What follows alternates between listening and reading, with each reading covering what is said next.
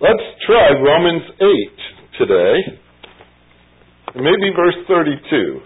Okay, now I've been swinging around verse 32 for a long time. We're going to try to finish verse 32 today because there's a verse 33 after that. And we are working our way all the way to verse number 39.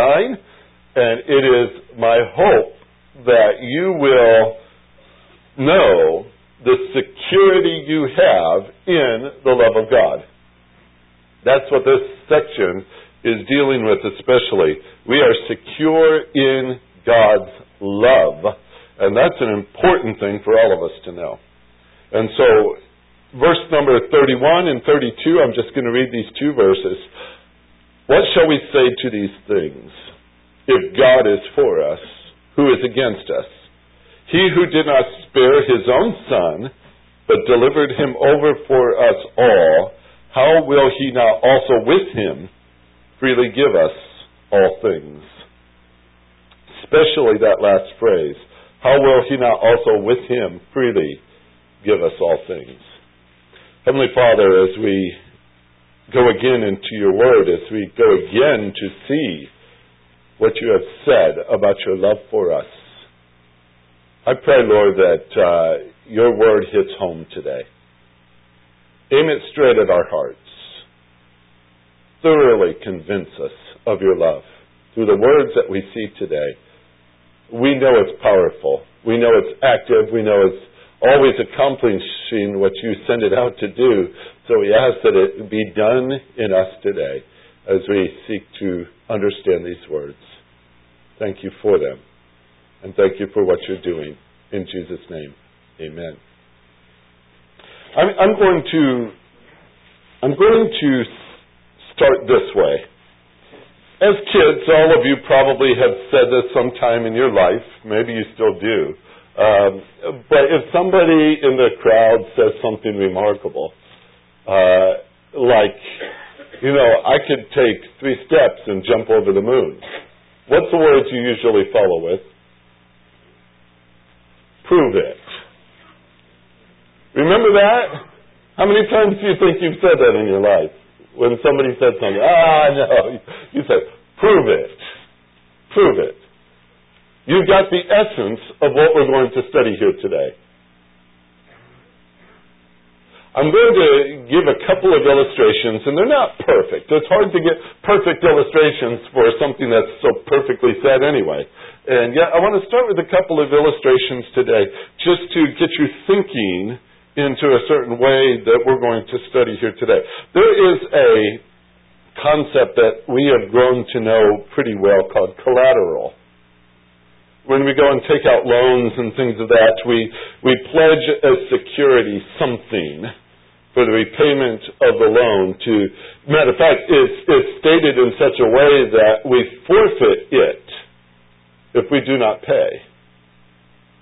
We use words like security or guarantee. We use words like insurance on things of that nature.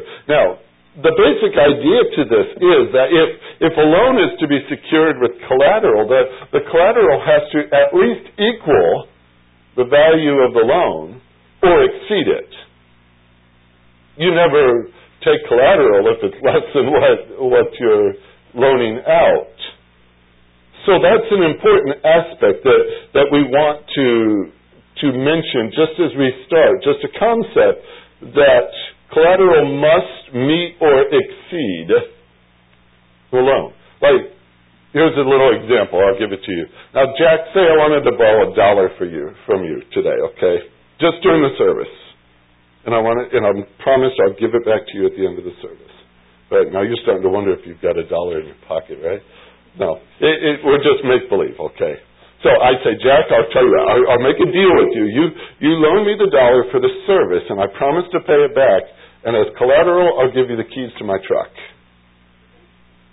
Now, I saw his eyes. You know what he's thinking. I hope he forgets. I'd love to keep... Well, that would greatly exceed the value of the $1, wouldn't it? But, you know, if I gave you the $1 back, you'd have to give me my keys back. That's part of the deal, right?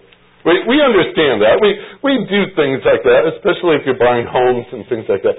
We've got an idea of what collateral is all about. It's just a promise secured by something of equal or more value. Now, like I said, it's not a perfect example of what we're looking at here today, but when we start talking about God's love for us, He has guaranteed that love with something He has done, and what He has done in verse 32 is He's given His Son. That far, far exceeds what we benefit from. He gave His Son. And we've gotten our salvation from that. We see the promise of His love for that. We see the rest of this verse. How will He not also with Him freely give us all things? Really, what we have on this side is so much smaller than what God has set up in the first place in giving His Son. All right, that's one concept. So hold that to your side just for a second here. Another concept with that whole thing is this, that, you know, we make promises and we guarantee them with certain things. And people say, well, you know, we used to be able to do that with a handshake, right? You remember those days? You get a handshake, you knew it was a guarantee. But over the years, we've grown to trust people less, haven't we? Trust has been abused in many different ways. Back in the days of Jesus, if somebody came to you with a message and said, I have a message from the Lord, they wanted some sort of evidence, some sort of proof. You gotta put something up with that to make me convinced that that's a message from God. And what the expectation was is that you could do something miraculous. I mean, to say, you know, oh, you've got a message from God, and they say, okay, how are you going to prove that? And you say, well, I'll make you some bagels.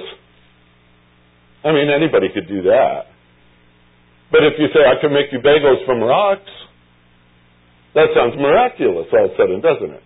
So there is a way that messengers were authenticated, is the term, by miraculous things. When Moses was told to go to the people and tell them while they're in slavery in Egypt that God had sent him with a message and they were going to be released from Egyptian bondage, Moses said to God, he says, well, how am I ever going to prove that to them?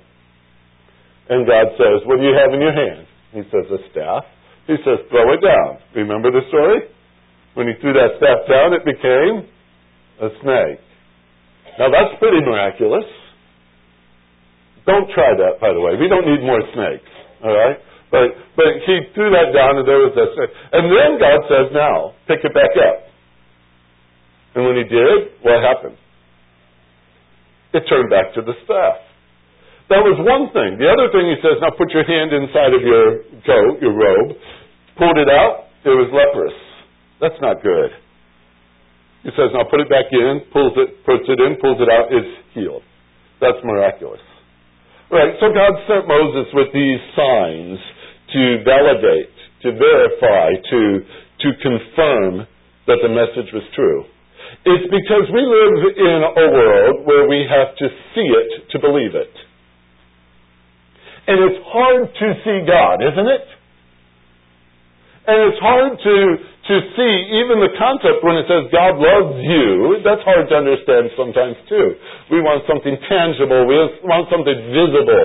We want to be able to mark something like that. Well, God did do that. He sent His Son. And He did not spare His own Son. He delivered His Son up for us all. Evidence of God's love for us. We'll add that to our thought in a few minutes. But the fact that God loves you so very much, love is a term we've come to not trust as much as we used to. In our day and age, it's a word that people have said and they've done little to show it, little to support it. Some of you have had some very difficult times because of that.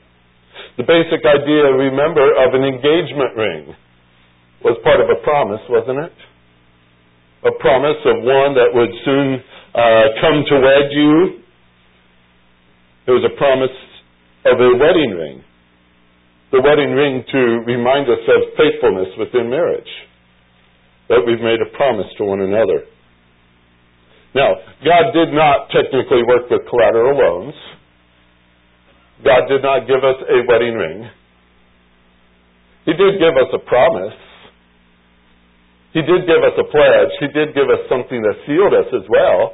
In the book of Ephesians, it talks about the Holy Spirit being that as a pledge of our inheritance. We have been given assurances over and over and over again of God's great love for us. But one of the passages that sealed it, really, if I could use the word, that really anchored it in my heart was Romans 5:8. And though we're in Romans 8, just back up to Romans 5:8. I'll bring you to this passage 1,000 times more in my lifetime because it means so much to me. The words say in Romans 5:8, but God demonstrates or commendeth, you may have if you have a King James out there, He commendeth or He demonstrates His own love toward us,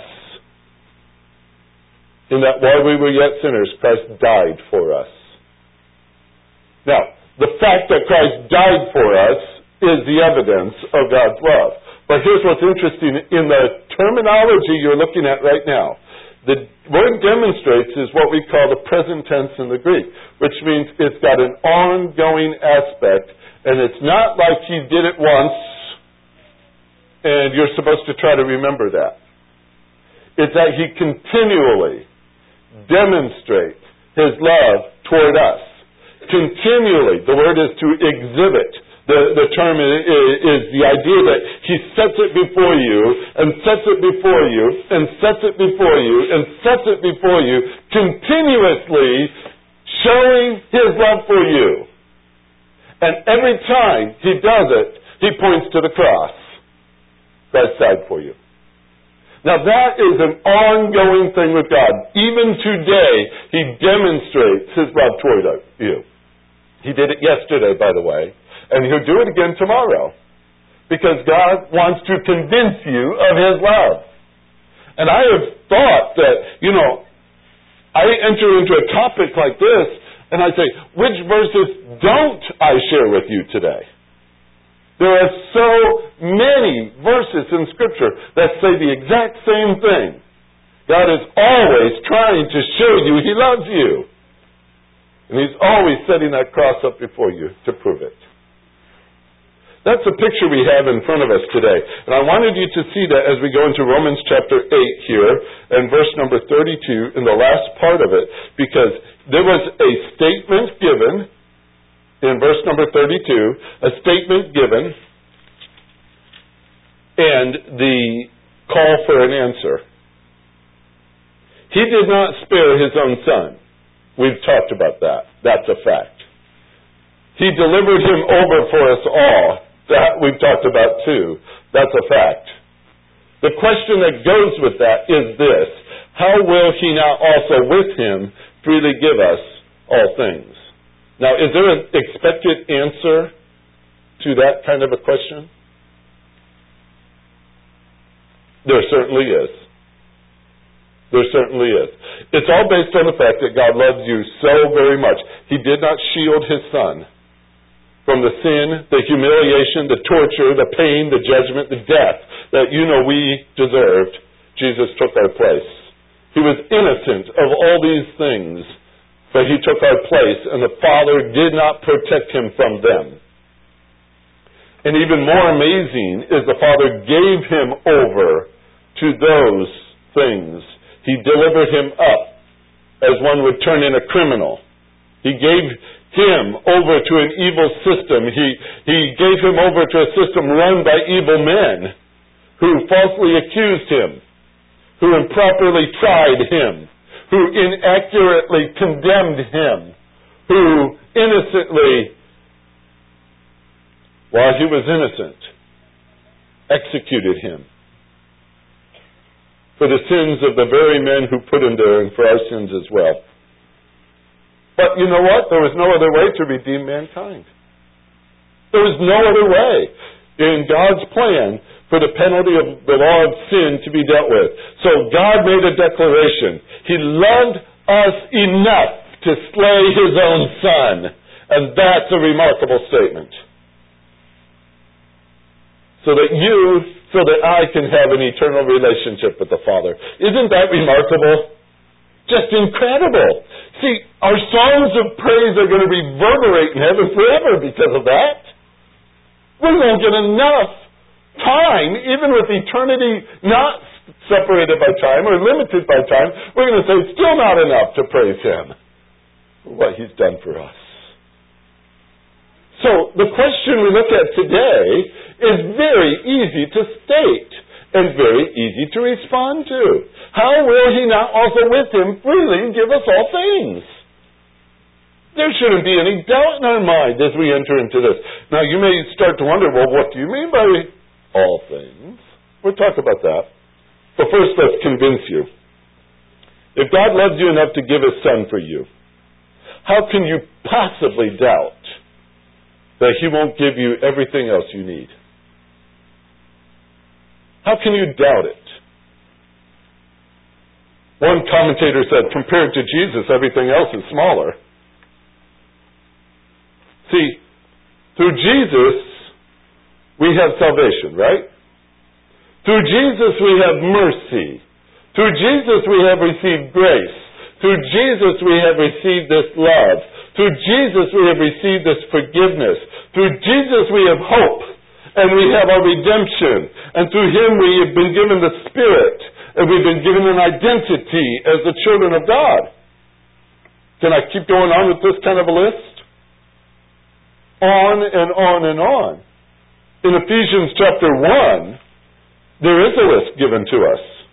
Ephesians 1, it starts in verse number 3, and it goes all the way through, well, the rest of the chapter practically. I'm not going to read that all, but I'm going to say this. Ephesians 1:3 says, "Blessed be the God and Father of our Lord Jesus Christ, who has blessed us with every spiritual blessing." That's not some spiritual blessings, not even most spiritual blessings, but with every spiritual blessing in the heavenlies in Christ Jesus. And when you go through the list, it says in verse 4, He chose us. In verse 5, He predestined us as sons. He was kind to us. In verse number 7, He gave us redemption. He gave us forgiveness. He gave us grace. He lavished on us wisdom and insight, so He made known to us the mystery of His will, in verse number 9. It goes on in verse number 11 to say we've obtained an inheritance. And then in verse 13, we were sealed in Him in the Holy Spirit. Now, that is a very small sample of what everything is all about. It's a very small sample of such a thing. But we have that, you see. We have that. We're not earning that. It doesn't come to us if we've done enough to, as game people would know this, you can level up to the next blessing, right? It's not like this. We're not earning our way into His love. He loves you. That's the fact.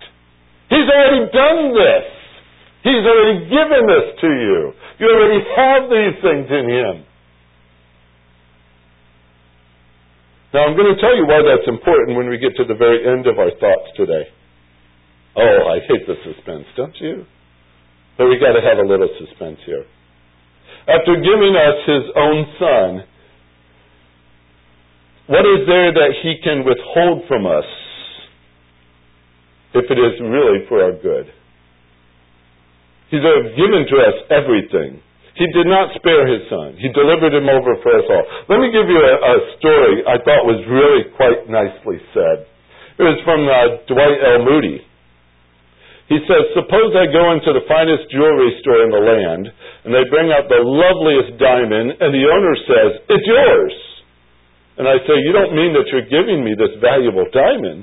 He says, 'Yes, I'm giving it to you.'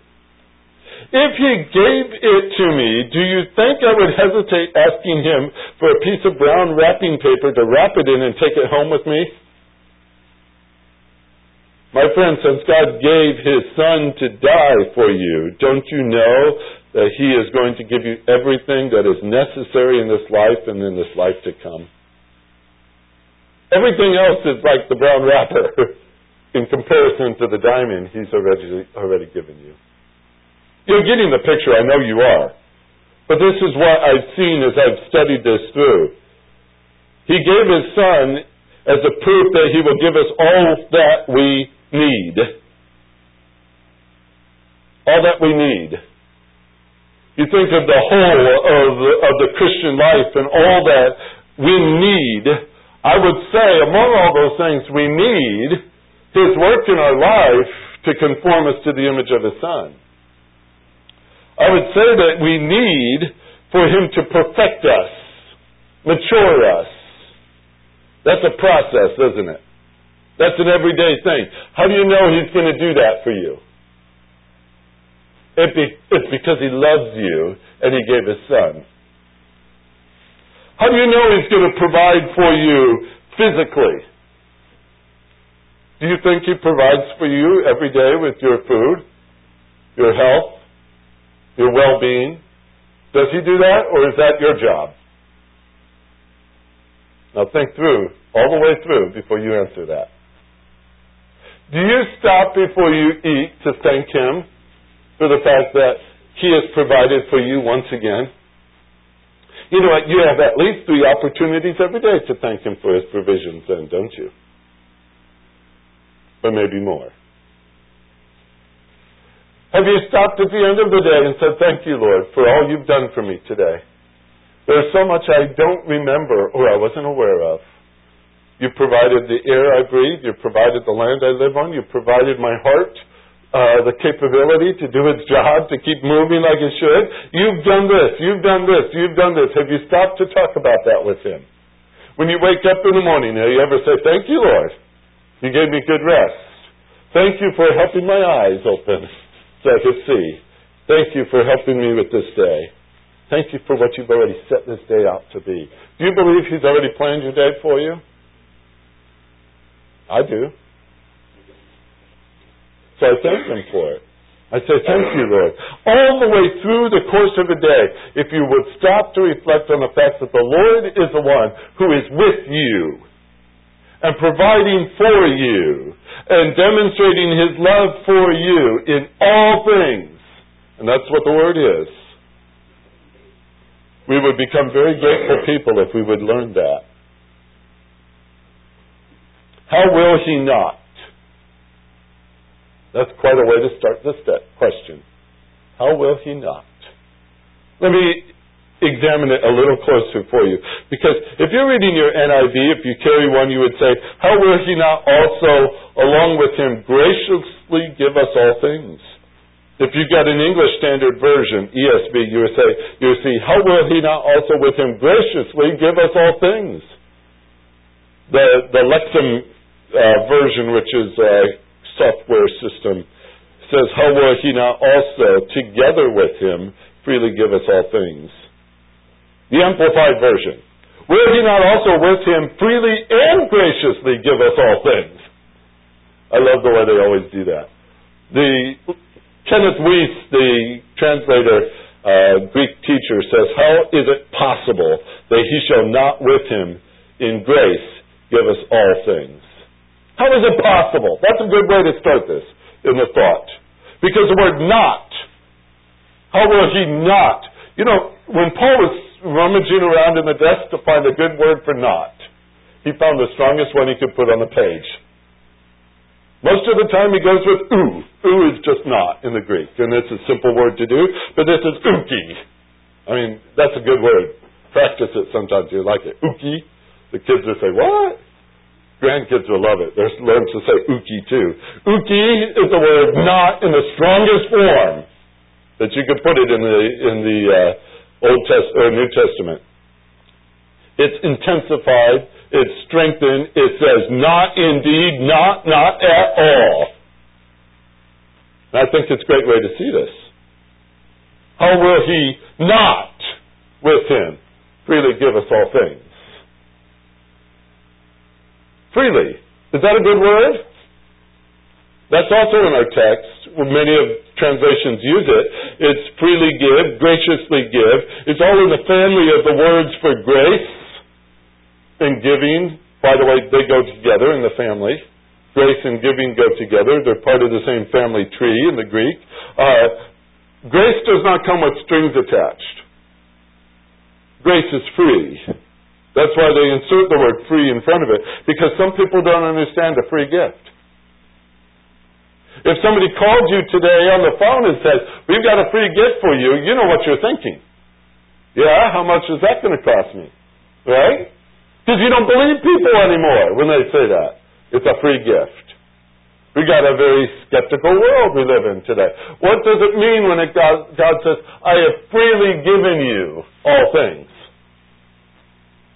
Does that sound like there's strings attached?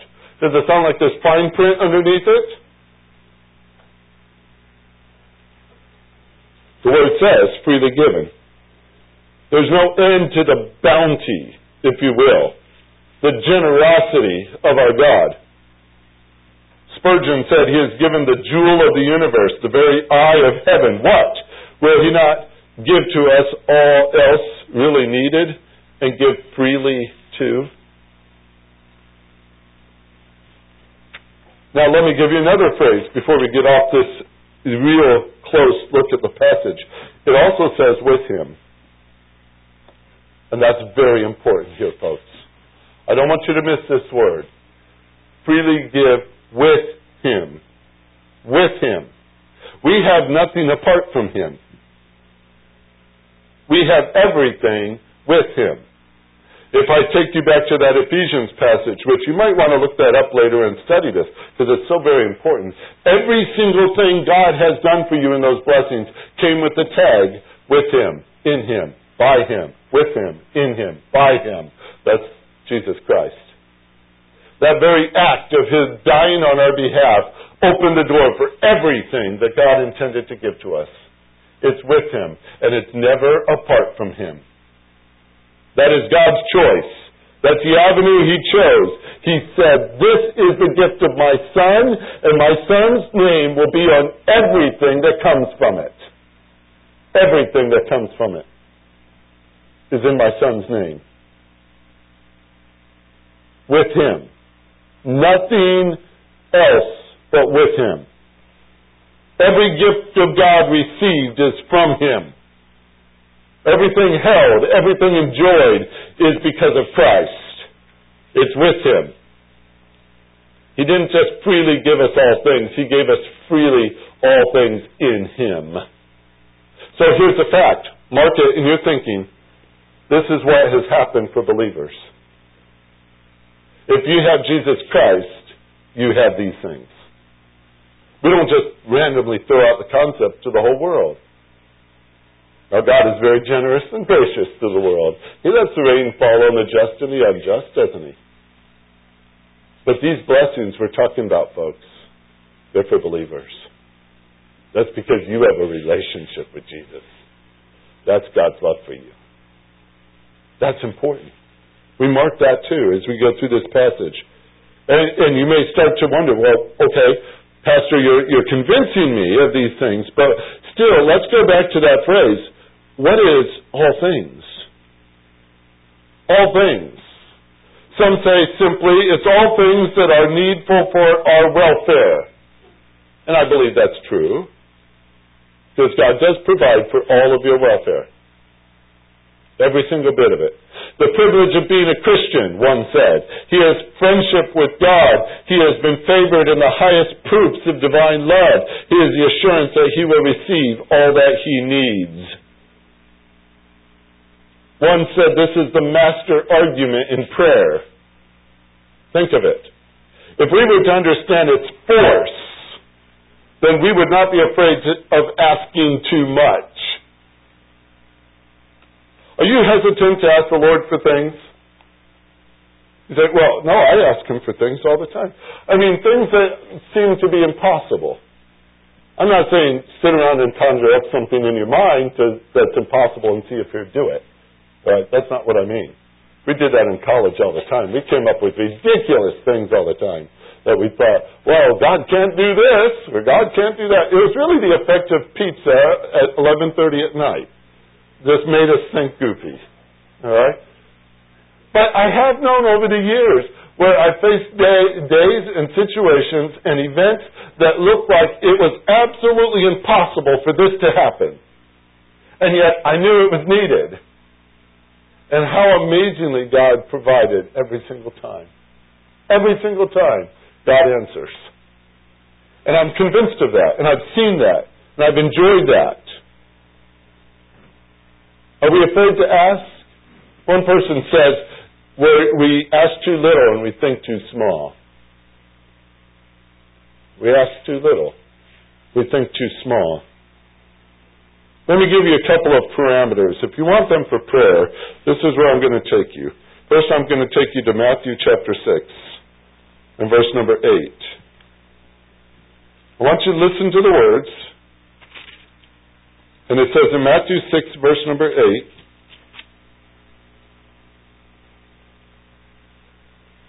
"So, do not be like them." He's talking about the Gentiles, the unsaved, who have no idea what they're doing.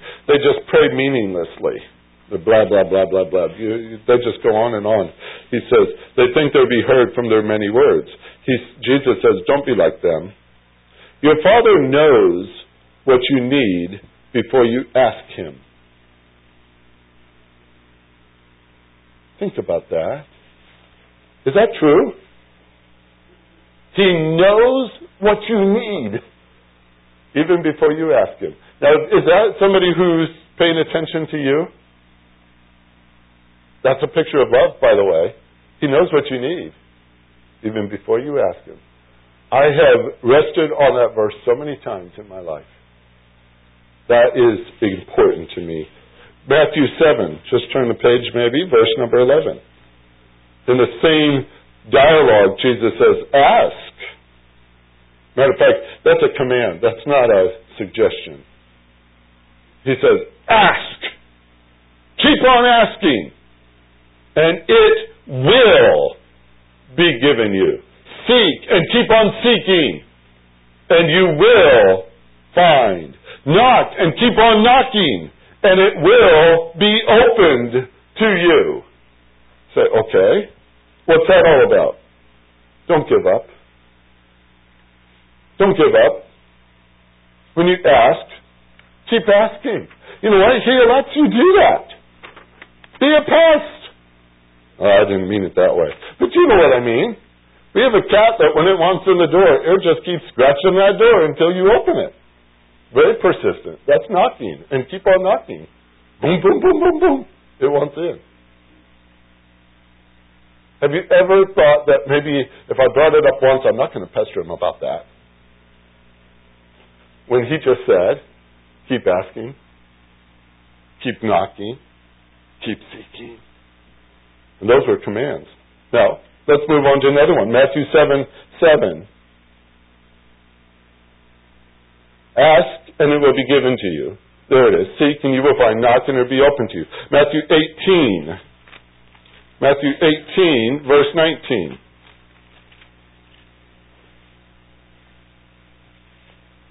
Look at this phrase.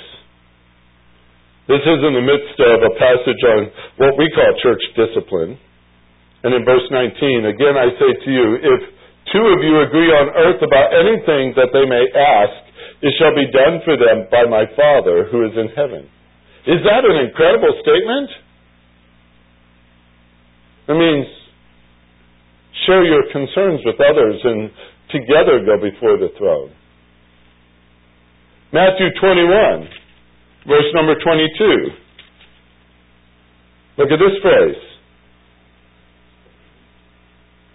In all things, you ask in prayer, believing you will receive. What's the key word in that sentence?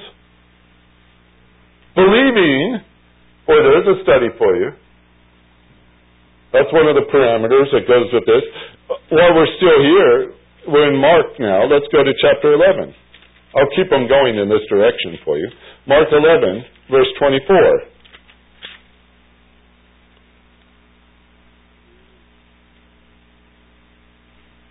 Mark 11:24. Therefore, I say to you, all things for which you pray and ask, believe that you have received them, and they will be granted you.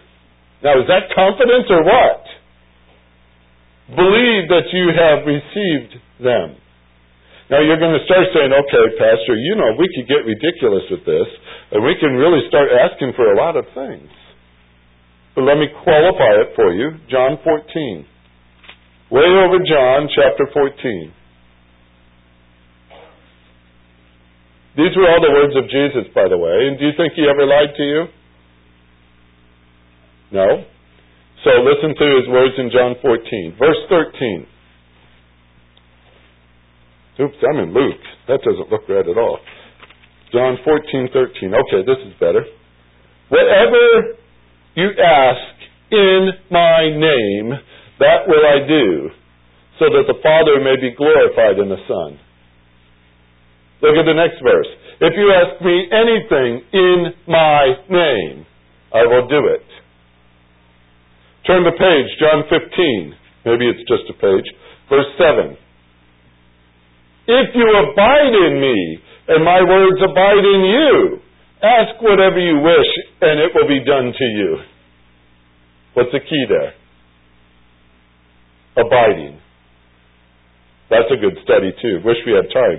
John 15:16. You did not choose me, but I chose you. That's a fact. And appointed you that you would go and bear fruit, and that your fruit would remain, so that whatever you ask of my Father in my name, he may give to you. He's talking about bearing fruit. He's talking about service. And guess what? The Lord provides everything you need for service. Everything you need for service. Everything to bear fruit. He provides it for you. Each and every time. That's what the promise was made here. Look at John 16. Verse number 23. I only have a couple more. In that day, Jesus is speaking. And he's talking about after the resurrection. All right? He's about to die as he's saying these words. And after the resurrection, he says, in that day, you will not question me about anything. Isn't that great? After his resurrection, they're going to be convinced. Yes, he is. He is God. He's the one who... The resurrection makes all the difference. He says, in that day... you will not ask me a question of me anything. Truly, truly, I say to you, if you ask the Father for anything in my name, he will give it to you. And in verse 24, until now you have not asked for, you have asked for nothing in my name. Ask, and you will receive, so that your joy may be full. There's an interesting thing in this study, if you took the time to see. The word believing, the word abiding, asking, seeking. We've seen the aggressive nature of prayer. We've seen it lined up next to the great needs of mankind, especially the believer, and the things that they need in order to serve the Lord, and the fact that if we ask in his name, he provides. What does it mean to ask in his name? Is that the magical thing? Is that the abracadabra, or whatever you want to call it, to tack on to make it stick? Is that the password? His name is his reputation. His name is his honor. His name is his glory. Are you asking for what you ask for his reputation's sake? Are you asking what you asked for his glory's sake? Does it bring him honor in what you ask for? Now, does that all suddenly reshape your whole prayer? It's in his name. What Paul has just told us here in Romans is that God is more than willing to give you everything in Jesus' name. That's because he's going to honor his Son. He is going to glorify his Son. He wants his Son's reputation to be set out before this world to show that God loves his children so much he provides for them. He will not abandon them. He will not leave them without. He will not have them without the things that they need for this life and for this ministry. He will never shortchange his children. Never. Now, I said, I'm going to tell you why that's important. Paul is writing the book of Romans at a very, very difficult time in history. The Christians knew suffering. They knew it intensely. You could have asked the Thessalonians, you could have asked the Philippians, you could have asked anybody in that day and age, back in the 50s and 60s AD, what it was like to be a Christian. And folks, it was hard. It was hard to wear the name of Christ.